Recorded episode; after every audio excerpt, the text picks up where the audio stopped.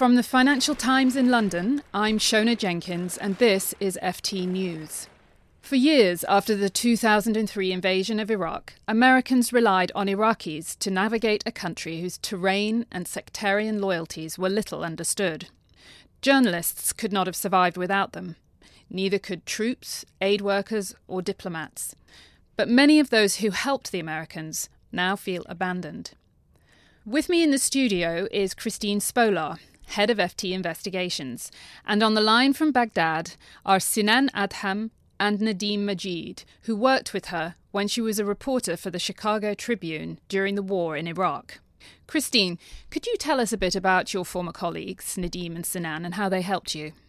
Yes, I met Nadim and Sinan in the first weeks after the invasion in 2003. I was the bureau chief for the Chicago Tribune, and we needed translators and drivers, and Nadim was a translator, and Sinan was hired as a driver. And they stayed with us for seven years. During that time, they were out in the street with us reporting, and when things got more and more dangerous, they would be our eyes and ears and basically be reporting out on the street for us. Nadim took risks, and in one case, while he was taking care of the office, it was hit by a mortar. Another year after that, the same office was shredded by a dual car bomb. And he survived, and uh, he kept on reporting throughout. Sinan took risks just to get us around the country to drive to see what was happening in Iraq. And both men were there until the Tribune closed its offices in 2009. And now Nadim works for uh, Nissan Motors, and Sinan is an analyst with the UN looking at security every day, assessing that. Sinan and Nadim have both applied for resettlement visas in the US as refugees. Last year, they both received emails from the US Citizenship and Immigration Services stating that they could not be trusted. No one disputed that they had presented all the proper papers or that the visa applications were credible. Yet form letters dismissed Sinan, then Nadim, with vague finality, saying, denied as a matter of discretion for security related reasons. Nadim, could you tell us a bit about the work you did for Christine? I worked for Christine when she was the bureau chief of the Chicago Tribune in Baghdad back in 2003 for five, and even after she left Baghdad, I continued working for the Chicago Tribune until it closed its foreign operation in 2009.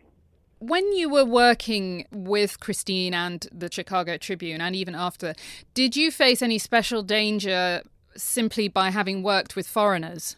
Yes, we faced lots of dangers, personally and also in general. We survived shootout and also we survived a, dual car bomb attack against the Hamra Hotel where the Chicago Tribune had its office. Also, some other incidents I can't count now, but there were several. While you were continuing to work for them, did you also get targeted in any way because of your association with Americans? Yes. All the foreigners I worked with, they know me that I'm a very social person and I had lots of friends before I work with the Americans. But since terrorists started attacking people affiliated to Americans, I stopped mixing with people. Now I have very limited relations with people, even the friends I know. For example, in the neighborhood, I don't mix with people. Even my children, I banned them from going outside because I know all the people know where I worked and I just want to avoid problems because there are lots of people who got killed or forced to leave their neighborhoods or their country because of their work with the Americans. So I'm worried about my family, especially my children. I can hide, that's fine, but the life they are living, it's not what they deserve. They are completely isolated from the world. You have applied for a resettlement visa in the US. Can you just tell us a little bit about how you applied and why and what's happened? It started when I lost my sister in a tragic incident back in 2006. She was killed while I was driving on my wedding day. She was sitting beside me in the front seat. After then, we left Iraq and we settled in Syria, in Damascus. During these years, I continued going to Baghdad back and forth, but family stationed in, in Damascus for safety reasons. And in 2008, when this program started, the refugee admission program, I applied. I was one of the first people who applied. And we continued uh, conducting interviews, medical checks, screening, lots of interviews. And nothing happened. And in March 2009, when things started getting better, we decided to go back to Baghdad. We thought that's it, the war is over. Indeed, the situation was better.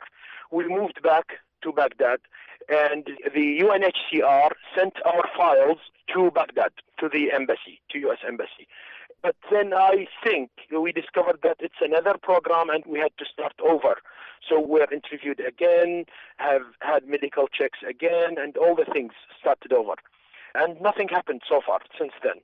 And in 2014, last year, they sent me an email. I was astonished that they rejected my application. And uh, for no reason. Uh, there are uh, boxes they tick. The box they ticked was other reasons. I don't understand what other reasons are. And uh, I applied for appeal through uh, some organization in New York, and uh, we never heard of them. So you're still waiting to hear how your appeal has gone? Yes. And in addition to the appeal, uh, with the help of my uh, American friends, Christine, James, and others, contacted some senators through their office just to know for what reason they rejected my application, but none of them worked. Sinan, perhaps you could tell us your own story about your application and how hard you've been trying to get through this bureaucracy. When they opened the process of the immigration of the refugees, when they announced this, I was very happy. I thought that I deserved that because of my old service with the Chicago Tribune and work. And then I like the United States. I like to, to be there.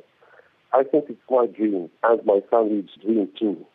I thought it will be very easy. I have a lot of recommendations from my newspaper, and that's what they want. And the situation here for the Iraqis that worked for the Americans started to get worse and worse at that time until now, of course. What is your current job now in Baghdad? I'm working for the United Nations as a security information analyst at the security section. Does this involve you having security checks done on you? Well, yeah, of course. And because of the location of the United Nations mission located in the green zone, so I have to go through the process of the Iraqi security forces to allow me to go to my work. So, why do you think the US would deny your application for security related reasons? Well, I want this answer from them because for me, I'm sure that I provided everything, to be honest, all the papers, all my documents, and I don't think there is a fault from my side or an error from my side. So I need the answer from the Department of Homeland Security. Christine, do you see any reason why these applications have been turned down? I don't know why their applications have been turned down. I have tried to get answers, and I've actually filed freedom of information requests to the uh, Citizen and Immigration Service in the U.S. just to find out, particularly about their cases. You know, what paperwork do they have on these men? I have also asked, you know, several times, what is the backlog there of these cases? Uh, haven't gotten any answers on any of those questions. It is really remarkable how you can get no answers and there's no accountability when there has been a rejection. I just want to know.